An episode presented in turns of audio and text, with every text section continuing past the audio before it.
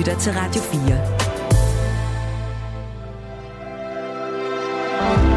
Velkommen til Mellemlinjerne.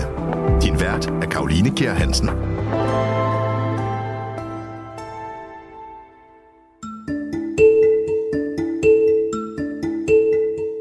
Jeg synes godt, at man kan være lykkelig, selvom tingene ikke går, som man gerne vil have det. For to år siden blev forfatter Nils Overgaard skilt. Alligevel så er han den dag i dag lykkelig. Og i næste uge er han aktuel med en bog om netop emnet lykke. Et emne, som han mener, det moderne menneske helt grundlæggende har en forkert forståelse af. Min opfattelse er, at den moderne verden bruger vi meget tid på de der ydre ting, altså få det til at se rigtigt ud, få den rigtige bolig, den rigtige partner, de rigtige børn i den rigtige rækkefølge og det rigtige ægteskab og alle de der ting. Den rigtige ferierejse, hvad vi nu oplever som det rigtige, som det gode, som Aristoteles ville kalde det. I bogen Mere er aldrig nok argumenterer han for, hvordan vi ved hjælp af de antikke filosofer kan blive mindet om, hvad der virkelig udgør lykken. Det eneste, man sådan skal fokusere på, det gør livet dejligt simpelt, det er at prøve at være et ordentligt menneske og være noget godt for andre. En filosofi, han selv forsøger at leve efter. Jeg siger ikke noget, jeg ikke selv prøver af på mig selv. Jeg siger ikke noget, jeg ikke prøver at gøre selv. Mit navn er Karoline Kjær Hansen. Velkommen til Mellem Linjerne.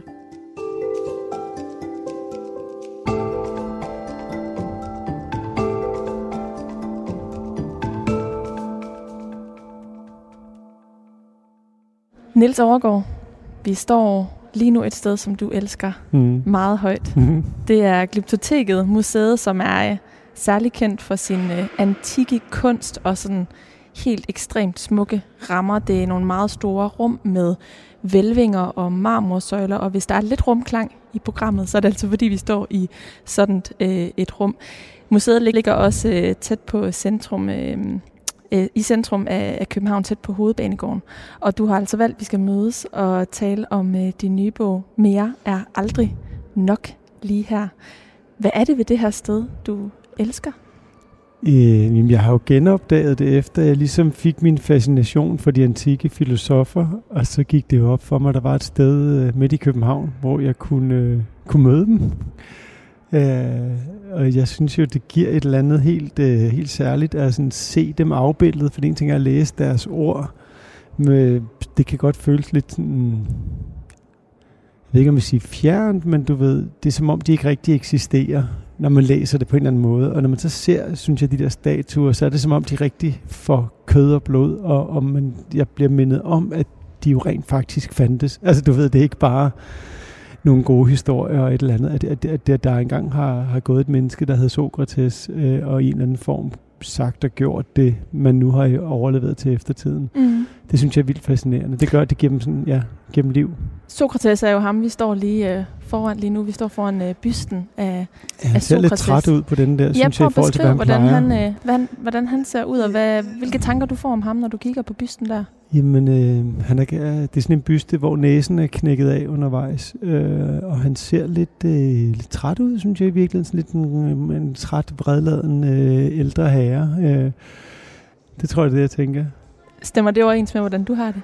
Nej, men jeg har sådan et andet billede af ham egentlig. Altså, hvordan jeg har det med ham. Eller? Nej, hvordan du har det som menneske. Øh, nej, jeg føler mig meget lidt vredladen, og det, det mit billede af ham øh, som øh, menneske er også, at han var utrolig lidt vredladen, og, og i virkeligheden utroligt interessant, og øh, i hvert fald den litterære fremstilling af Sokrates, og det er jo sådan en, det er en længere diskussion, men jeg tror, det er vigtigt at huske med Sokrates især, at han den, det vi kender er en litterær fremstilling af ham, og jeg kender Platons fremstilling af ham godt, eller sådan relativt godt. Men i den fremstilling, der, der, der, der oplever et helt andet menneske, et nysgerrigt og et øh, legesygt og et drillende menneske, øh, som ikke er vredladent og træt, men som i virkeligheden er, øh, har en ekstrem nysgerrighed øh, omkring livet og omkring andre mennesker. Mm. I samme rum, hvor vi står, der er der også øh, byster af Aristoteles og af Platon og Epikur, som er øh, filosofer, som du trækker på i arbejdet med din øh, nye bog. Mere er øh, aldrig nok. Og nu ved lytterne, at du... Øh, du opfatter ikke dig selv som fredladen, og du kan rigtig godt lide at komme på Glyptoteket. Men før vi går videre, så vil jeg lige sætte lidt flere ord på, hvem du er. Niels Overgaard er uddannet journalist fra Syddansk Universitet i 2009 og har en lang karriere inden for kommunikation bag sig. Blandt andet som kommunikationschef i Danske Bank. Han debuterede som forfatter i 2008 med bogen Forstyr på tingene og blive mere effektiv, men markerede sig for alvor på forfatterscenen i 2020, da han udgav bestsellerbogen Det hele handler ikke om dig. I dag arbejder han som kommunikations- og strategichef på forlaget Gyldendal. Han er bosat i Tre Kroner, far til to børn på 5 og 9 og fraskilt.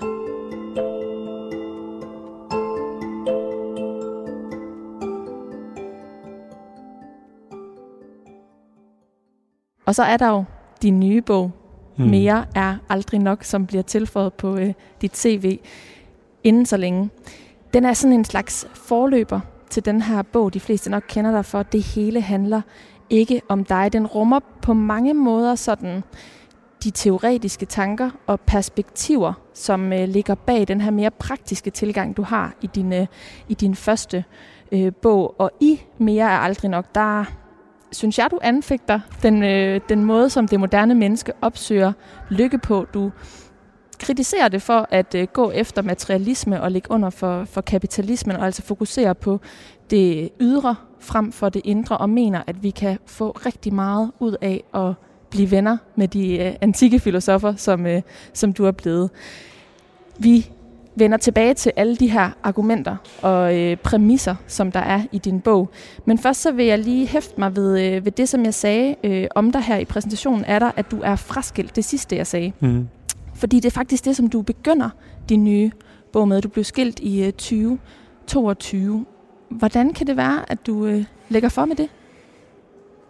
Noget, både i processen med den her og den tidligere bog, der blev sådan opstå undervejs. Det, det, eller blev tydeligt undervejs, det var, at i begge tilfælde havde jeg egentlig, jeg satte mig ikke for at skrive bøger, jeg selv var med i.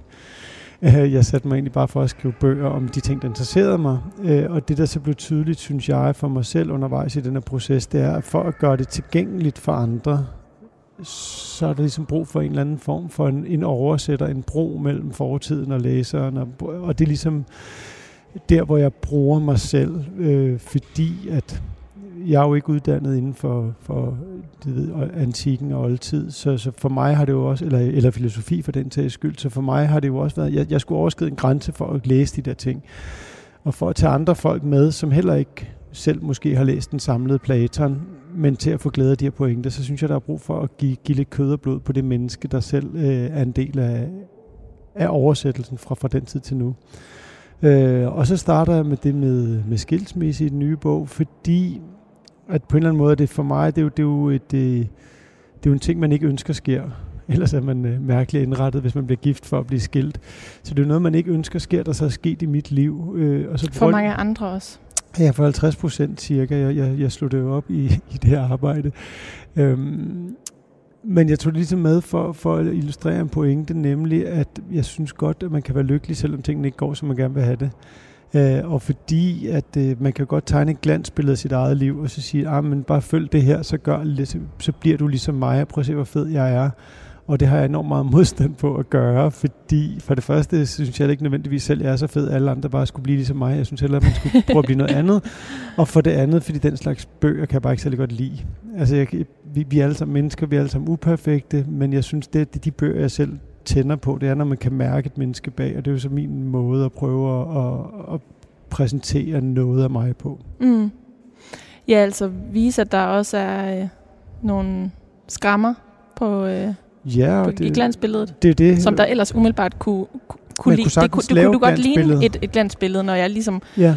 opriser de her meritter. Altså, ja. jeg tænker jo også, selvom du er fraskilt, at... Øh, det er da rimelig øh, sejt. Du er kommunikationschef på øh, ja, ja. i Gyldendal, og øh, nu har, er du ved at udgive din tredje bog, og du har også to børn. Det er jo også en bedrift i, i sig selv. Altså, øh, så på mange måder er du, øh, er du da sådan øh, lykkedes ret godt. Ja, og, og jeg har sådan en modstand mod det, fordi at jeg synes jo ikke, det er den, jeg er. Jeg synes, den jeg er, det er den, jeg er til hverdag. Det er det menneske, jeg er. Og at alle de der titler, alle de der ting, de kommer og går jo så får man øh, medvind, så har man modvind. Altså, du ved, jeg, jeg er meget opmærksom på, både over for mig selv, men også den måde, jeg fremstiller mig selv på, ikke at, jeg har ikke lyst til at blive identificeret med de titler, eller med en eller anden form for ydre succes, fordi det gør mig bare mere sårbar den dag, øh, der kommer modgang, hvis jeg tror, at, øh, at min værdi som menneske er bundet op på, hvad for et job jeg har. Mm. Øh, så jeg, jeg, jeg, vil, altså, du ved, jeg tager da imod alle de gode ting, men jeg vil gerne holde dem lidt i strakt arm, og ikke gøre dem til en del af mig på den måde. Men, men Niels Aargaard, hvis du så skulle lave en præsentation af dig selv, som ikke rummer de elementer, jeg lige har opridset, hvordan vil den så egentlig lyde?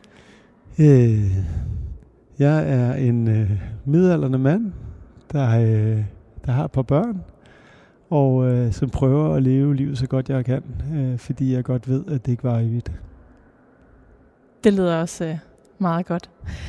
Med øh, det udgangspunkt har du altså skrevet, mere er aldrig nok. En form for refleksion over, hvordan vi bliver lykkelige som mennesker og kan lære noget af de øh, antikke etikere mere øh, specifikt, som altså blandt andet er Sokrates, som vi står og kigger på lige nu øh, på Glyptoteket øh, i København. Øh, ikke Sokrates himself, men øh, en, en byste øh, i, i marmor, tror jeg det, det er. Det her er Mellem Linjerne på Radio 4. Det arbejde med den bog, øh, påbegyndte du jo på mange måder for lang tid siden, fordi den her bog som sagt er en slags forløber nærmest. Du har skrevet dem i omvendt rækkefølge, og det viser vel også, at øh, livet går sin gang, og man kan ikke nødvendigvis planlægge øh, alt fra, fra begyndelsen. Fuldstændig, og, også fordi den måde, jeg ligesom... Altså, jeg synes, det er utroligt hårdt arbejde at skrive en bog. Det er det for mig. Det er slet ikke, der er ikke noget nemt ved det for mig. Det er ikke, man bare lige sætter sig ned og får en idé, og så gør man det. Det har også taget fire år, kan man sige. Øh, jeg havde jo også brug for, at det var noget, jeg selv interesserede mig for.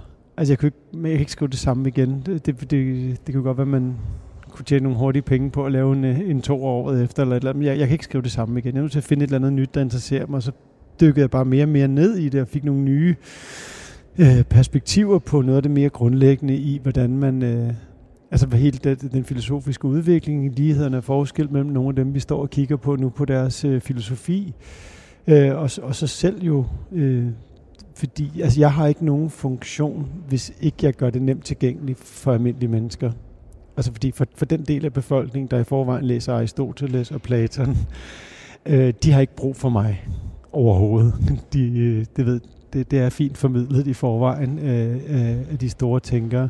Så jeg har jo ikke nogen funktion, hvis ikke jeg selv kan bringe det ind til et almindeligt liv, hvor nogle almindelige mennesker kan få adgang til de her tanker. Så det, altså, jeg er jo også nødt til selv at gå med de der tanker. Jeg er jo også nødt til selv sådan at at prøve dem af i mit eget liv. Øh, det, det, er jo, det er jo min metode for det her. Det er mm. jo, at jeg ikke ligesom... Jeg siger ikke noget, jeg ikke selv prøver af på mig selv. Jeg siger ikke noget, jeg ikke prøver at gøre selv. Øh, ikke at jeg nødvendigvis øh, er specielt god til det, men jeg, jeg går i hvert fald og, og har de tanker med mig, mm. og, og, og, og bruger tid på at reflektere over dem, og hvad de egentlig betyder. Og det, det, det, det, for mig er det sådan ikke sådan en nødvendigvis super hurtig erkendelsesproces at prøve at forstå de her ting. Og det er jo også det, som bogen lægger op til, at man selv ligesom, jeg ser den mere som sådan en, et startskud til, at man selv kan, kan gå og, og tykke på det og bruge, uh, bruge de der forskellige perspektiver i ens eget liv.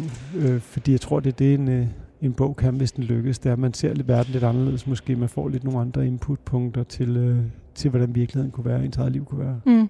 Og faktum er jo, at uh, det er de færreste af os, der, der læser Platon og forstår det hele. Altså, øh, det er et fortal, der har det privilegie, kunne man måske sige, at have det som øh, erhverv. Det er det. Øhm, men, øh, men hvis vi prøver at gøre det øh, mm. tilgængeligt, hvad det er, vi kan lære af de her antikke mm. etikere, så kunne vi begynde med at snakke om, hvorfor det lige præcis er de antikke etikere, vi mm. kan lære noget om, når det gælder lykke. Jamen altså, jeg synes jo, at... Øh jeg synes, de har nogle ekstremt interessante betragtninger. Øh, for først og fremmest det der med lykke. Altså, de siger jo, at målet med livet er at blive lykkelig. Og det synes jeg på en eller anden måde, at det er jo sådan helt forbløffende simpelt, synes jeg, men øh, på en eller anden måde skal det igennem alt muligt støj, vi har i den moderne verden, og alle mulige andre måder, man kan tale om tingene på. Altså målet med livet er ret simpelt, er de sådan set enige om. Det er at blive lykkelig. Aristoteles, han laver så, nu peger jeg over på ham, øh, over min skulder der, han er derovre, også uden næse, skråt bag mig. Øhm, og man siger jo så, at lykken det er det, alle ens handlinger peger hen mod. At alting vi gør, gør vi i sidste ende for at blive lykkelige. Fordi vi tror, det giver os det gode. Det vi opfatter som det gode, enten bevidst eller ubevidst. Så det synes jeg er et godt sted at starte, og så sige, okay, hvad er målet med hele det her liv? Jamen det er, det er, at vi skal prøve at blive lykkelige. Og jeg tror jo så på naturvidenskaben, så jeg tror jo, at vi er her, indtil vi ikke er her mere, så bliver vi opløst i atomer. Måske lidt på linje med, hvad Epikur ville sige, at så kommer vi ligesom tilbage til kredsløbet, men vi ikke, der er ikke en sjæl, der ligesom lever videre i en anden verden. Øh, så så, så det, det siger sådan, hvad skal vi så bruge tid på? Jo, det skal vi på at blive lykkelige. det synes jeg, det er bare et godt sted at starte, mm. hvis man går og tænker over, hvad skal jeg bruge mit liv på? Jo, men først og fremmest skal du prøve at blive lykkelig. Ja, men du, du skriver også indledningsvis i bogen, at, at lykken er jo, er jo subjektiv, og der er jo blevet sagt enormt mm. meget om lykke. Den mm. er lunefuld, den er flygtig. Yeah. Kim Larsen, han synger, øh, livet er langt, lykken er kort. Øh, mm. Altså, det, ham refererer du også selv til mm. i, øh, i din bog. Havde du ikke nogen betænkeligheder ved at kaste dig ud i det her øh, lykkeemne, og hvorfor er det lige præcis lykke, vi skal tale om? Altså, det er jo også på en eller anden måde øh, stile ekstremt højt at tage sådan et emne op. Ja, men ja, folk har jo brug for det. Nej, hvad hedder det? ja, men det, var, det var også det, der synes er sjovt ved det. Det er jo ligesom at tage fat på nogle rigtig vigtige spørgsmål. Ikke nogen, der er halvvigtige, men, men sådan... Jeg synes, det er det vigtigste af alle spørgsmål. Det er, det er jo det, som Sokrates sagde. Hvorfor lever vi? Altså, hvad, hvad, hvad skal vi lave her? Hvordan gør vi så det? Hvordan opnår vi så lykken? Det synes jeg er sjovt at tale om, i stedet for at tale om alle. Fordi alt det andet, når man først man får det der perspektiv, og sådan har det lidt inde i sit hoved, synes jeg, så synes jeg alt andet, det sjove er at så bliver alt andet lidt detaljer. Altså arbejde og titler, mm, og så udgav du en bog, og så kan du godt gå og, og være rigtig stolt af det, og det, det er der også på en eller anden måde, men... Fordi det er, det er i virkeligheden måske ting, der gør lykken kortvarig, eller Øh, ja, fordi man, altså, man, man gør det meget betinget af de der ydre øh, anerkendelser og det der ydre status, som jeg i sidste ende jo mener har en, en ret begrænset mulighed for at gøre en lykkelig. Ja, og så, så som du startede lidt med at sige, så min opfattelse af, at den moderne verden bruger vi meget tid på de der ydre ting, altså få det til at se rigtigt ud, få den rigtige bolig, den rigtige partner, de rigtige børn i den rigtige rækkefølge og det rigtige ægteskab og alle de der ting. Den rigtige ferierejse, hvad vi nu oplever som det rigtige, som det gode, som Aristoteles ville kalde det. Og, øh, og i stedet for, så, øh, så bruger vi ikke så meget tid måske på det indre, altså på det, på, på det store spørgsmål, nemlig, altså hvordan vælger jeg at opfatte verden? Hvordan forstår jeg verden? Hvordan forstår jeg min egen ageren i den? Hvordan synes jeg, man skal være for at være et godt menneske? Og jeg tror jo, at hvis man flyttede noget af sit fokus fra det ydre til det indre, fordi som jeg også skriver i bogen, lykke er ligesom en ligning med to dele. Der er den situation, man står i, og så er der, hvad man synes om den. Og vi prøver at ændre på vores situation og vores hårfarve og vores, du ved, der kommer flere og flere steder med plastikoperationer og alle mulige forskellige indgreb. Vi prøver at ændre alt muligt ved os selv, i stedet for at sige, hvordan opfatter jeg verden? Og det er jo faktisk måske sådan den der magiske kraft, filosofien kan tilbyde en, det er jo at sige, at hvis jeg vælger at opfatte verden på en anden måde, hvis jeg, altså, og det er ikke fordi, jeg bare tror, man kan sige, uh, sidde i en flygtningelejr og sige, nu vil jeg gerne være lykkelig, så er jeg lykkelig, men, men er den der, din egen opfattelse af verden, den, den har du selv ansvar for. Altså, Hvad vil det sige, hvordan man opfatter verden? Nå, men du, altså, man kan jo opfatte den her verden på mange måder. De har de opfattet den jo også lidt forskellige filosofer, men du kan jo godt opfatte verden som om, den er brutal og uretfærdig, og det altid er synd for mig. Eller du kan opfatte den som, øh, når var egentlig heldig at leve. Hov, solen skinner i dag. Altså du ved, det, det, det lyder lidt banalt, men jeg synes, det er ret vigtigt. Fordi hvad er pointen med, at vi har fået så meget velstand og så meget økonomisk tryghed? Vi lever så lange liv i et af verdens bedste samfund, verdenshistoriens bedste samfund på rigtig mange punkter, hvis ikke vi bliver glade for det. Ja, og det, det er vi jo ikke. Vi kan se, at dårligdom øh, er øh, opadgående, ligesom det øh, bruttonationalproduktet øh, det, er. Det, vi, vi, vi føles ad, og, og det er sådan lidt, skal vi så tjene flere penge i, som samfund? Skal vi prøve at få 3% vækst eller 5% vækst om året i BNP? Det synes jeg jo, at det bliver lidt, apropos det der med, når man først kigger på lykke, så bliver det lidt ligegyldigt spørgsmål. Fordi det virker ikke til, at det er det, der er kraft til at tage os til næste niveau. Det tror jeg er, at man, man forholder sig til, til livet og sit eget liv på en anden måde. Og, øh, og, og tør stille sig selv de spørgsmål, og så tør, tør også stille lidt krav til sig selv om, at det er jo ens eget ansvar at få et godt liv. Det, det går jo kun ud over ens nærmeste, hvis ikke man har det. det, det gør, altså, der er ikke nogen andre, der, der lider nød. Det, det går kun ud over en selv, hvis man lever et, et, et, et ulykkeligt liv. Mm. Det kan virke lidt øhm, højdragende at tale om øh, lykke mm. og øh, opfattelse øh, af verden. Mm. Men faktisk så tilbyder de her filosofer jo, jo nogle, øh, nogle fire konkrete øh, parametre, yeah. man kan gå ind og kigge på. Det er det, du dykker ned i yeah. i din nye bog, øh, Mere er øh, aldrig nok, og det er øh, specifikt de fire kardinal dyder, mm. visdom, mod, mådehold og retfærdighed. Mm. Altså fire parametre, man konkret kan gå ind og forholde sig til gennem sit liv, og dermed flytte fokus fra det ydre til det indre. Yes. Vil du ikke prøve at sætte lidt flere ord på, hvad der ligger i de her jo. ord? Altså, hvad, hvad ligger der i ordet visdom, mod, mådehold og retfærdighed? Jo, det kan jeg tro. Og, øh, og jeg vil sige, at det er jo det, som de sådan kommer frem til nærmest i fællesskab, de her filosofer. Øh, Sokrates er den første, der formulerer det, eller Platon formulerer det, lægger det i munden på Sokrates i, øh, i statens bog 4. Øh, og det, altså, jeg synes, man skal, jeg, jeg vil gerne lige lave en lille disclaimer inden, fordi for dem, efter de har prøvet det af, øh, så synes de, det er de bedste. Altså, det er de fire sådan, vigtige dyder. Det er dem, der er nok til at leve et godt liv, vil stoikerne sige jeg tror ikke nødvendigvis, at det er det eneste rigtige måde at leve på. Jeg, jeg, det, jeg synes jeg bare selv er enormt nyttigt ved det, det er, at her kommer et bud fra nogen, der har tænkt sig rigtig godt om, og som er klogere end mig. Og hvis man lige selv vil lave lidt om i detaljerne eller et eller andet. Så jeg tror, det er vigtigt, at man vælger at sige, hvordan vil jeg gerne leve for at leve godt? Hvad er et godt liv? Det var det, Sokrates gik rundt og, og generede folk med øh, og spørge dem om, hvad er et godt liv? Og de siger jo, det er jo at leve på den her måde. Så, så, så der er de, de fire kardinaldyder, de så formulerer. Hvis vi starter med visdom, det er jo sådan den, der altid bliver nævnt først af dem, fordi det ligesom på en eller anden måde er udgangspunktet, og måske den vigtigste, det, det, det kan man diskutere. Det, de i høj grad forstår ved visdom, det er det, man også kan kalde moralsk dømmekraft. Det er altså en forståelse af især, hvad der er rigtig godt og skidt i den her verden. Hvad, altså, hvad er egentlig godt, og hvad ligner bare at være godt? Er det egentlig godt at få en forfremmelse, eller ligner det bare at være godt?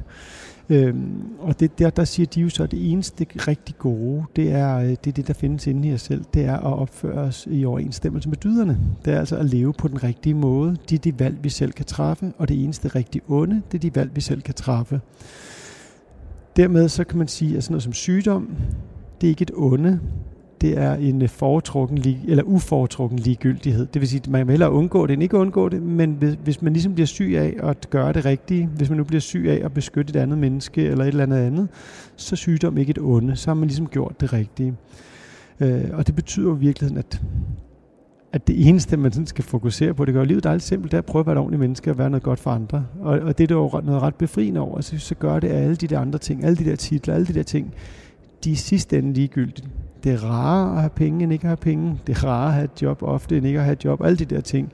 Men i sidste ende er det ikke det vigtigste. Det vigtigste er at prøve at være et ordentligt menneske. Og det synes jeg på en eller anden måde er en helt utrolig dejlig, simpel måde også. Igen, tilbage til, jeg synes, det bliver meget simpelt. Men hvordan, hvornår synes du, du har været en succes? Jo, når jeg har været nogenlunde ordentlig menneske en, en dag ad gangen, hvis, hvis man lykkes med det. Mm. Og, og hvis man får alt i verden, som ikke er, altså får alt det ydre, alt den ydre anerkendelse, men ikke er et ordentligt menneske, så er man jo en erklæring, synes jeg. Altså, du ved, Donald Trump er jo er på den måde sådan et godt eksempel. Han har jo alt det ydre, man overhovedet kunne forestille sig, at et menneske kan have. Været præsident i USA. Sådan rent moralsk, så, er det jo svært ikke at se ham som en, en total erklæring. Øh, og det er ikke, fordi det er så nemt at sparke på ham, men han, jeg synes, han er jo et eksempel på, at alt det ydre ligesom er der. Men vil jeg opleve ham som en succes som menneske på, på den målestok, jeg synes er vigtigt? Det vil jeg ikke, øh, ærligt talt. Og, og vil jeg bytte med ham? Nej, det vil jeg helt ærligt ikke. Så det, det er jo bare et eksempel på det der med, at hvis man ser verden lidt på en anden måde, så er det ligesom nogle andre ting, der bliver vigtige. Og det, det synes jeg, der kan være noget frihed i. Og det kan i virkeligheden flytte fokus fra øh, en selv og over måske til over på de ting, man gør, de handlinger, man gør det det. over for, for andre mennesker. Det er det, og det er, jo, det, er jo, det, er jo, det, er jo, det er jo også en måde at være i fællesskabet på, og det er en måde, at, som du også siger, de handlinger, vi gør, det er dem, der tæller. Vi kan ikke tænke os til at blive bedre mennesker nødvendigvis, fordi hvis ikke vi ligesom er ordentlige over for andre, og vi bare tænker, at vi gerne vil være ordentlige over for andre, så hjælper det ikke øh, i sådan en, øh, en etisk forstand, som, som de vil sige det. Øhm, og hvorfor kræver det mod, hvis vi lige dykker ja, ned i den øh, kardinaldyd? Det er et rigtig godt spørgsmål, fordi de hænger jo sammen med kardinaldyderne. Man kan, der er nogen, altså man kan både se dem som en samlet, og man kan se dem, men, men de hænger sammen. Det kræver mod at have visdom, fordi det, det, skal, det gør jo, at du kan turde gøre det rigtige, også når du ikke får point for det. Også når det gør ondt, også når det er svært, så skal du ture og gøre det rigtigt. Og de fleste ved, at det er jo også svært at sige fra. Det er i hvert fald de færreste, det er, det er nemt for. det er svært at sige fra, og det er nemt, altså hvis det er nemt at gøre et eller andet, som er amoralsk, og du ved, vil man tage 500 kroner lå på gaden, hvis ingen opdagede det. Alle de der sådan, filosofiske dilemmaer, man har leget med siden. Øh, det handler jo i virkeligheden om, at det nogle gange koster noget at gøre det rigtigt. Det kan koste noget for en selv, hvis man er konfliktsky, som jeg også har haft tendens til at være i mit liv, eller alle de der ting, det kan jo have konsekvenser at stå op for det, man tror på. Men hvis ikke man har det mod, så kan man jo ikke leve som det, man selv tror på. Og så er man jo et eller andet sted også, så fejler man jo sig selv, altså så svigter man jo sig selv og sin egen moral. Øhm, jeg synes, at øh, Navalny er et perfekt eksempel for vores tid, desværre meget relevant på mod. Du ved, det kostede Alexei Navalny alt at kæmpe for det, han kæmpede Putin-modstanderen. for. Putin-modstanderen. som efter at være blevet forgiftet og overlevet og kom til Tyskland, valgte at tage tilbage til Rusland, selvom alle sagde, at det ville ende med at slå ham ihjel, og han endte så med at blive slået ihjel i forrige uge. Meget tragisk. Men det var jo lidt det samme, at hans mod og det, han stod for, var meget vigtigere for ham, end hans egen usle krop. Det var lidt ligesom Sokrates og hans forsvarstale. Han, han står ligesom på mål for sine filosofiske principper, i stedet for at prøve at redde sit liv. Det er jo fordi, der er noget, der er vigtigere for ham, og det er hans idealer. Og det er jo vildt inspirerende for nogle af dem, som også, hvor vores problemer er lidt mindre heldigvis. Mm. Nu nævner du Sokrates' øh, forsvarstale. Øhm, vil du ikke kort lige sætte ord på, hvordan han selv udøvede de her øh, principper øhm, i sit liv? Jo, altså han var jo berømt for at være modig, også i krig og så videre, og at tage politiske hvad hedder det, standpunkter, som ikke var ligesom anerkendt, og det ender jo så i hans forsvarstale, hvor han bliver jo anklaget for at fordage byens ungdom og ikke tro på byens guder. Så er der sådan to dele af den i Platons, eller i Platon udlægger den i to dele. Det ene er der, hvor først, før strafudmålingen, så får han mulighed for at sige, hvad han mener, og så får han så, øh, bliver han dømt, nej, først bliver han dømt skyldig, og så strafudmålingen.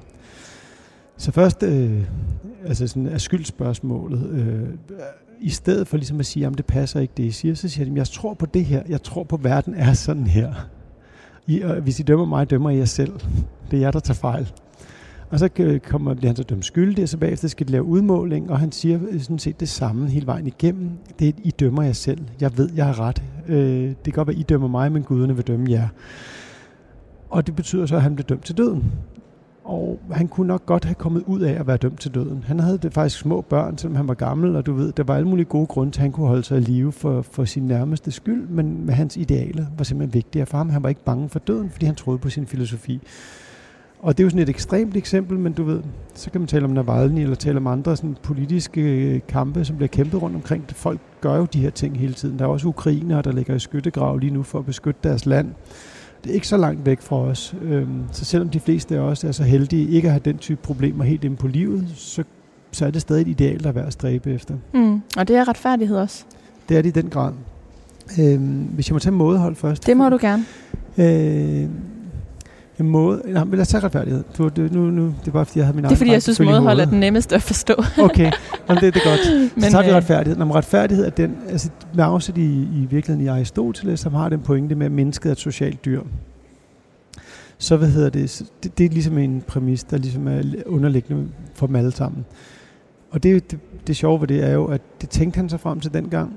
Og man kan jo sige sådan evolutionær biologisk, med den viden, vi har nu naturvidenskabeligt, det er rigtigt. Altså det er jo ikke fordi vi er størst og stærkest, at det er os, der ligesom er på toppen af fødekæden. Det er jo fordi vi kan finde ud af at snakke sammen og bygge alliancer, og man kan snakke sammen om at få jagtet, jaget en mammut ned i et eller andet hul, eller hvad man lavede. Nå, så vi er et socialt dyr, det er ligesom udgangspunktet, og, og derfor er retfærdighed nødvendigt, fordi vi skal leve med hinanden. Og det kan vi ikke gøre uden retfærdighed. Det vil sige, at man skal ikke tage mere end der ens eget, man skal have respekt for andre mennesker, og man skal ikke tro, man er vigtigere end andre. Det er jo ligesom den måde, det er den dyd, der gør det muligt for os at være sammen øh, på den her planet, og, og, i, og i det her menneskelige fællesskab, som, som de her antikke filosofer mente, vi var en del af.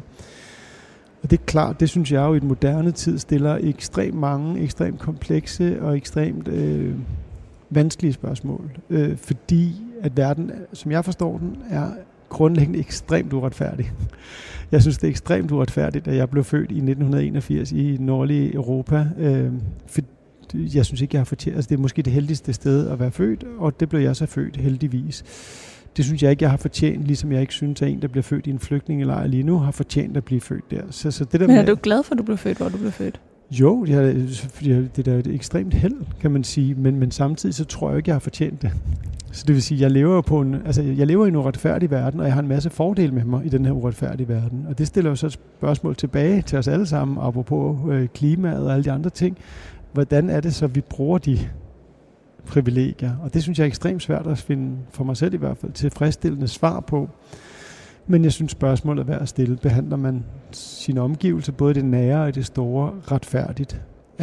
Ja. Og, og der kunne man jo begynde med at agere modholden. Altså, det vil jo for eksempel gavne øh, klimaet, øh, at, vi, øh, at vi gør det. Øh, man kunne hjælpe sin næste, i stedet mm. for at købe noget øh, til sig selv. Men alle de her øh, parametre øh, er på en eller anden måde også øh, høje krav at sætte til et menneske. Fik jeg i hvert fald en følelse af, da jeg mm. læste bogen. Altså, øhm, der er på et tidspunkt et eksempel med, øhm, med modholdenhed, at hvis man, man skal ligesom gå efter at have fødder, og hvis du ønsker dig sko, så som jeg husker det, så, så er det ligesom gralt, ja. så har du allerede overskrevet din grænse, og så er du fordavet. Jeg tror ikke, det, det, det, jeg tror ikke, det er helt så hårdt, men det er mere, at det, det rette mål for en øh, sko er en fod. Eller, altså, du skal, du skal have det der pad, du har brug for, du og skal, ikke mere. Ja. Det er sådan, så det og der, der kom, altså, men, men, men det er jo... Øh, det kunne man jo sige er individuelt. Hvad har du brug for? Og har du brug for, øh, gør det dig lykkelig eller glad at have øh, to par sko eller tre par sko? Gør det din hverdag nemmere, kunne man også nogle gange tænke i forhold til modenholdenhed, øh, retfærdighed, øh, mod og, og visdom. Øh, vi lever også i en verden, hvor vi skal agere og være mennesker og lære og, øh, og gøre fejl yes. øh, i forsøget på at træffe de, de rigtige beslutninger. Øh, hvor finder man den der balance? For på et tidspunkt står der også, at velstand er ikke øh, målet, men det er et middel. Så mm. der er jo der, der er en eller anden balance, der skal findes, øh, og det, det, det synes for mig svært at tyde, hvor den findes, da jeg læste bogen. Det, altså, jeg synes, det er svært for mig øh, at leve den, når jeg prøver at tænke over de her ting i overvis. Så jeg synes, det er mega svært, hvor den grænse går. Jeg tror ikke, der er et svar på det. For jeg tror, at det der er vigtigt faktisk også, jeg tror, at Sokrates vil give mig ret i at sige, at det er jo også vigtigt, det er personligt ansvar. Det er jo en selv, der skal vælge, og den personlige refleksion, synes jeg er vigtig. Jeg, jeg har ikke noget ønske om at komme med svar. Altså det er jo klart, det ville være nemmere, hvis alle mennesker bare øh, ikke levede, fordi så ville planeten have det bedre. Og det tror jeg ikke ligesom er, det er ikke et specielt nyttigt svar. Øhm, så vi, vi, vi prøver jo alle sammen i Danmark mere CO2, end jorden kan holde til. Du ved, så, så vi, vi starter jo fra et helt forkert sted. Så for mig er det ikke så meget på en eller anden måde at komme med en eller anden frelst facitliste for, hvordan du bør leve. Eller, men jeg synes, vi alle sammen bør stille os selv spørgsmålet, så vi kan se os selv i øjnene. Du ved, hvornår er det nødvendigt? Og, og, og jeg synes, det er mega svært. Hvornår er en ferierejse nødvendig? Mm. Altså du ved, i Danmark er det blevet sådan, at jeg har brug for lidt D-vitamin om vinteren, så jeg skal lige et andet sted hen. Jo, altså du ved. Men kan den person ikke opfatte det som et et element til lykke, mens jo. du ikke gør det. Jamen det er også det, og det er også derfor, jeg tror egentlig, man skal holde sig på sin egen banehalvdel, og jeg skal ikke øh, udstikke, hvad andre folk skal og ikke skal. Jeg synes bare, man skylder at stille sig selv spørgsmål, og jeg synes, man skylder sig selv at se sig konsekvenserne af sine handlinger og sin livsførelse i øjnene hver især. Og så synes jeg, det er personligt. Jeg tror ikke på skam som løsning. Jeg tror ikke, vi skal gå og udskamme hinanden. Jeg tror, folk skal gøre lige, hvad de vil. Øh, jeg, tror, jeg, jeg synes bare, og det er, jo, det er jo tilbage til vores kære ven, jeg står og nikker over til Sokrates igen, at han sagde jo, at det ureflekterede liv er ikke værd at leve i forsvarstalen. Og det er jo hele pointen. Gør det da. Altså, hvis det gør dig glad, at du står på mål for det moralsk, gør et eller andet, eller hvis du er ligeglad, altså, du ved, gør det. Jeg skal ikke bestemme, men jeg synes, du skylder dig selv at stille dig selv spørgsmålene. Så i virkeligheden er det her et opråb til øh, selvkritisk bevidsthed? Eller ja, refleksion? Ja, i hvert fald refleksion. Jeg er ikke selvkritisk at stå, jo, jo lidt. Altså, jeg synes, altså, der er jo sådan en balance i at være lidt hård ved sig selv, som ligesom stoikerne til dels anbefaler, men også blød nok ved sig selv, som handler om, at vi er mennesker. Altså, vi er dømt til at fejle, og hele den her øh, perfektionstid er jeg meget øh, optaget af, at vi ikke skal tro, at vi kan leve op til de der idealer, som ingen kan. Det er nogle idealer, men derfor er det rart at stræbe efter noget godt, i stedet for bare at stræbe efter noget tilfældigt, synes jeg. Og mm. det er mhm. rart at stræbe efter nogle sunde idealer, synes jeg, i stedet for at stræbe efter nogle du ved, øh, merkantile idealer på mm. en måde. Men det er jo lidt paradoxalt, at i forsøget på at flytte fokus til det fælles bedste, så skal man flytte det indad og mhm. reflektere mm. og øh, mm. tage sig selv under øh, kritisk kærlig behandling, mm. siger jeg nu. Ja. er der ikke også en fare for, at vi bliver øh, endnu mere... Øh, Øh, egoistiske eller øh, navlepillende, end vi allerede er, siger jeg, og kigger på mig selv. du kigger faktisk på mig. Jeg kigger på dig, men, men jeg, jeg siger de jeg her ord om mig selv, uden jo, at, øh, Nej, men det er også at derfor... nogen skal føle sig truffet, og det, det lykkedes jeg ikke med. jeg føler mig ikke truffet. Jeg ved godt, jeg er nar. Nej, hvad hedder det? øhm, nej, jeg har jo også et kapitel med, for de taler meget om kærligheden til andre.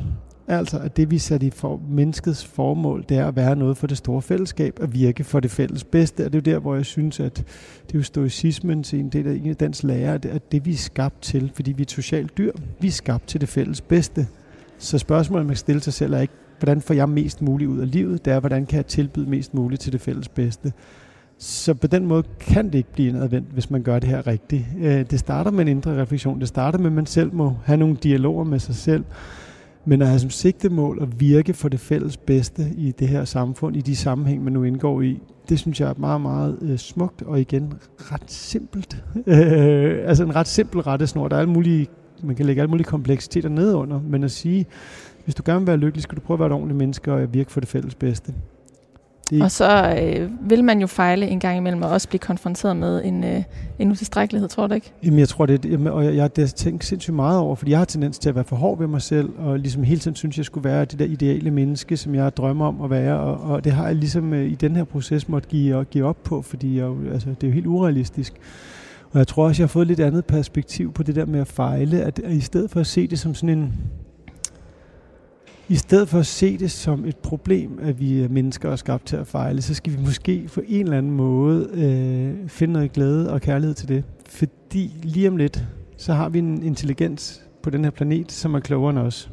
I hvert fald på, på sådan nogle 0 og 1 måden.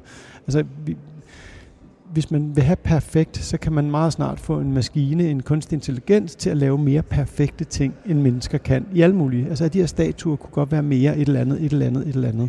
Alt kunne gøres lidt bedre. Min radiostemme kunne være helt perfekt hele vejen igennem, uden udfald, og mine pointer kunne komme øh, i hele sætninger med, med kommaer de rigtige steder. Alt kan meget snart laves perfekt på den her planet af nogen, som ikke er os. Og på den måde tror jeg, at det er måske en anledning til, at vi faktisk øh, skal til at sætte pris på, at vi ikke er perfekte. At det sjove ved at se en live-koncert, eller en fodboldkamp, eller et, et eller andet, det er, at der også er et element af menneskelighed i, som betyder, at det ikke kan være 100% perfekt. Og det kan vi heller ikke selv være. Mm. Vil øh, Sokrates, som øh, vi står og kigger på lige nu på Glyptoteket, også sige det? Ja, fordi det sjove ved ham er jo, at han som ikon, han var jo det største idol for, for de historiske filosofer. Han var virkelig deres sådan, held. Øh, øh, ligesom han er min, og ligesom de er mine. Øh, han var virkelig deres held. Og det sjove ved ham er, at han siger undervejs, hvilket jeg også citerer ham for i en dialog med Alkibiades, der siger han, at øh, ham der er er sådan en ung fremadstormende, sådan en øh, adelig type der, som ender med at lave en masse problemer i sit liv, men sådan, han, altså, han vil gerne være øh, fyrste over en stat eller sådan noget. Og han siger, du er slet ikke klar til det, du må gennemgå en personlig udvikling, og så siger Sokrates, det må jeg også, og det må vi alle sammen. Så det, der er sjovt, det er ham, der bliver anset som den mest vise af alle. Den, der virkelig formåede at både tænke og handle i overensstemmelse med den ultimative visdom, cirka. Han mente selv, at han havde brug for personlig udvikling. Og det er der noget dejligt over, at han var ikke en religiøs figur. Han var ikke en Jesus, der ligesom på en eller anden måde var ophøjet til det andet. Øh, han var et menneske af kød og blod, som, som levede, og som, øh, som ikke selv syntes, han var perfekt overhovedet. Og det synes jeg er noget dejligt over. Han siger jo også, at grunden til, at oraklet Delphi kaldte ham den viseste af alle, det var, fordi han var den eneste, der vidste, hvor meget han ikke vidste. Alle andre tror, de ved alt muligt. De ikke gør. Han ved godt alt det, han ikke ved. Øh, det vil sige, implicit er det jo at være, ikke at være perfekt. Det her er Mellem Linjerne på Radio 4. Nils Aargaard, vi øh, står lige nu og taler om øh, arbejdet med din nye bog. Mere er aldrig nok. Og det gør vi på øh, Glyptoteket i øh, København, fordi du i dit arbejde med bogen har øh, trukket på de antikke filosofer, mere specifikt de anti- antikke etikere, øh, fordi de beskæftiger sig med, øh, med lykke og synes, at det er øh, det vigtigste element øh, inden for, øh, for filosofien. Og øh, jeg sad sådan og tænkte, mens jeg læste øh, bogen, at øh, det kan føles som et lukket rum med de her filosofer, vi står i lige nu. Det er jo meget paradoxalt, at der går en masse gæster her, og det er et meget velbesøgt øh, museum, vi står på. Og samtidig så kan de her øh, skulpturer, vi kigger på, øh, ikke nødvendigvis fortæller os vildt meget om al den visdom, som øh, øh filosoferne de øh, besidder. Dem, du har jo så studeret øh, deres, øh, deres tekster, men det er på en eller anden måde også øh, et lukket forum, du har fået ved at øh, få den adgang til den viden, som du har. Det er ikke øh, noget, der er alle øh, for ondt. Hvordan har den proces været? Øhm, jeg kan jo kun skrive det, fordi det interesserer mig. Altså det er fordi, jeg vil også øh, læse de her ting, hvis ikke jeg skulle skrive om det. Så Men er det ikke svært at læse og forstå? Øh, jamen, Eller er det i virkeligheden no, ikke noget det? Af det jamen, noget af det er jo, og noget af det kan man sikkert diskutere, hvor godt jeg har forstået alle mulige ting, men meget af det er jo ikke. Altså meget af det er jo relativt lige til, øh, synes jeg. Og så er det klart, så skal man have hjælp nogle gange til sådan at sætte det i sammenhæng, og hvad det egentlig det betyder, det her. Men når man ligesom, jeg har også bare brugt en del tid på det, det er jo min, altså, jeg, jeg synes jo, det er det vigtigste spørgsmål i mit liv. og, og det, jeg prøver at finde nogle... Også vigtigere end dine børn? Ja, hvis ikke jeg, lever, hvis, hvis, ikke, jamen, hvis ikke jeg lever godt, altså hvis ikke jeg viser dem et, et, et, et menneske af en eller anden øh, moralsk ordentlighed, hvis ikke jeg viser dem nogenlunde det menneske, øh, som jeg gerne vil være, og som jeg, jeg, jeg, jeg synes, de skal se, så er det jo lige meget. Altså hvis jeg bare lå over, altså hvis jeg havde børn og bare lå over hjørnet og skød heroin ind i mine arme, øh, så ville det jo ikke være nyttigt, at jeg var far. Altså det er jo kun nyttigt i det omfang, at jeg kan være et eller andet positivt i deres liv, og det, det tror jeg, jeg bedst kan være, hvis jeg forholder mig til de her ting.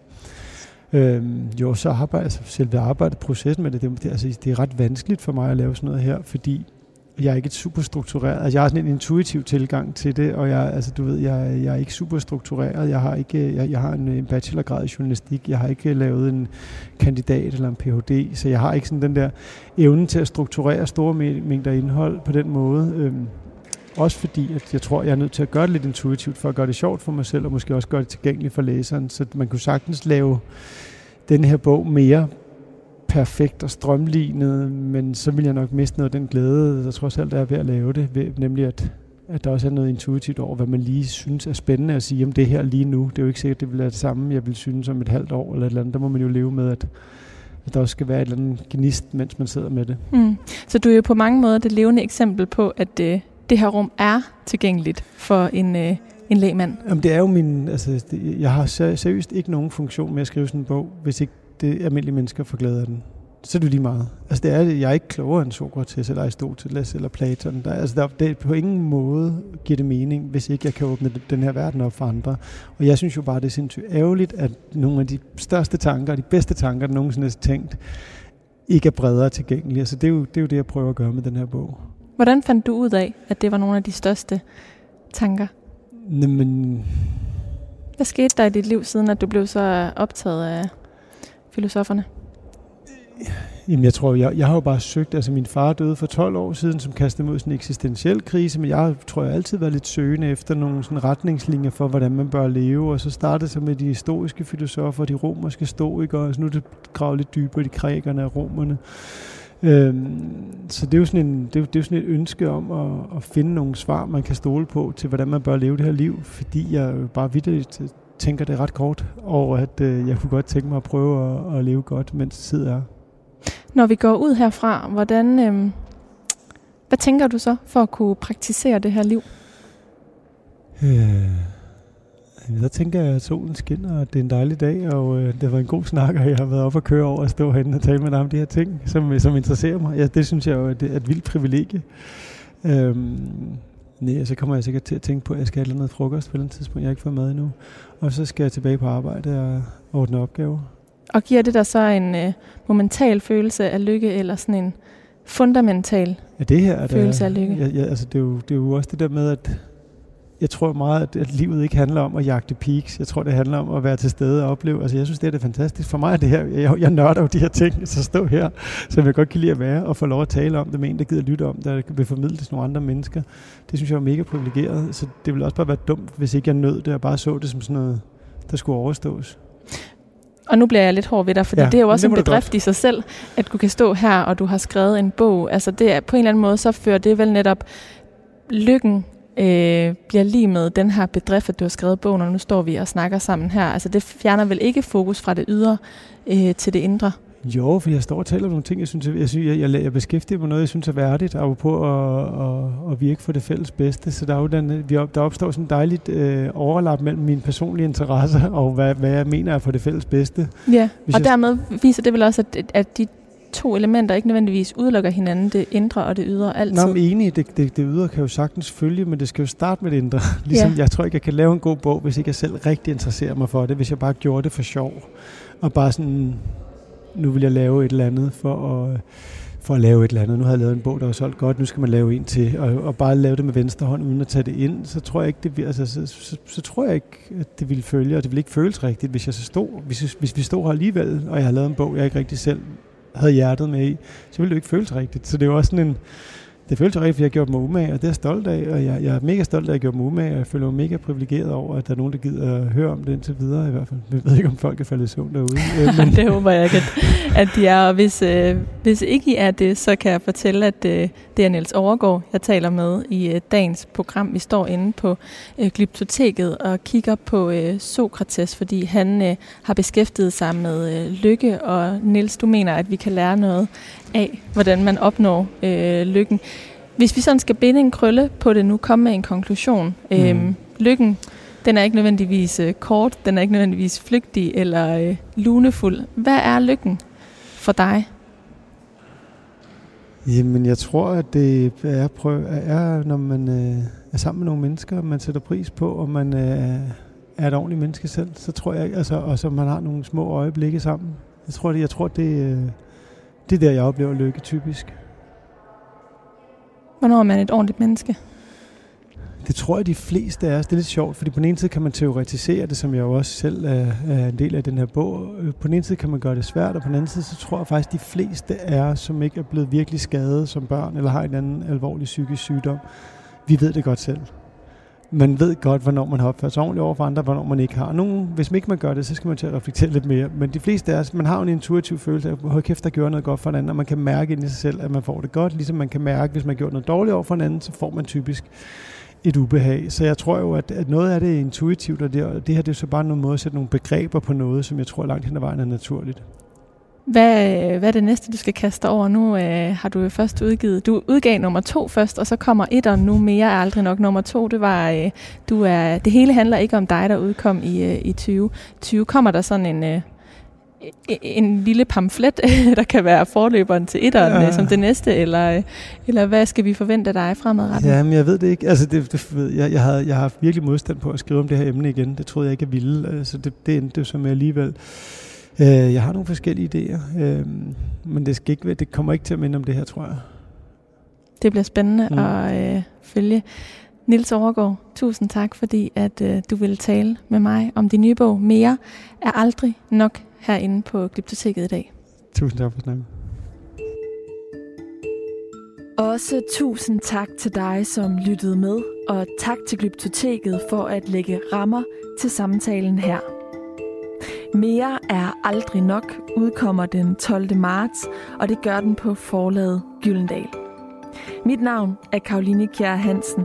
Jeg er den faste vært her på øh, Mellem Linjerne, og jeg er nu endelig tilbage fra min barsel. Hvor har jeg altså bare glædet mig til at få lov til at være i dine ører igen. Så jeg håber, du vil hjælpe mig med at sprede ordet og dele programmet med dem, som du kender. Næste søndag, der er jeg tilbage igen med en ny forfatter, der gæster programmet. Mellem linjerne, det er jo Radio 4's litteraturprogram, der sendes hver søndag kl. 10 minutter over 12. Men du kan som altid høre det hele som podcast i Radio 4's app, i iTunes, på Spotify eller lige der, hvor du plejer at lytte til podcasts. Jeg har legnet et virkelig fedt program op for de næste mange uger, men har du nu et ønske til en forfatter, som du synes, jeg skal invitere ind i programmet, eller har du ris og ros, så tøv ikke med at skrive til mig. Det kan du gøre ved at sende en mail til mellemlinjerne radio4.dk altså mellem linjerne radio4.dk Linjerne det staves med et j. Endnu en gang tusind tak fordi du lytter med.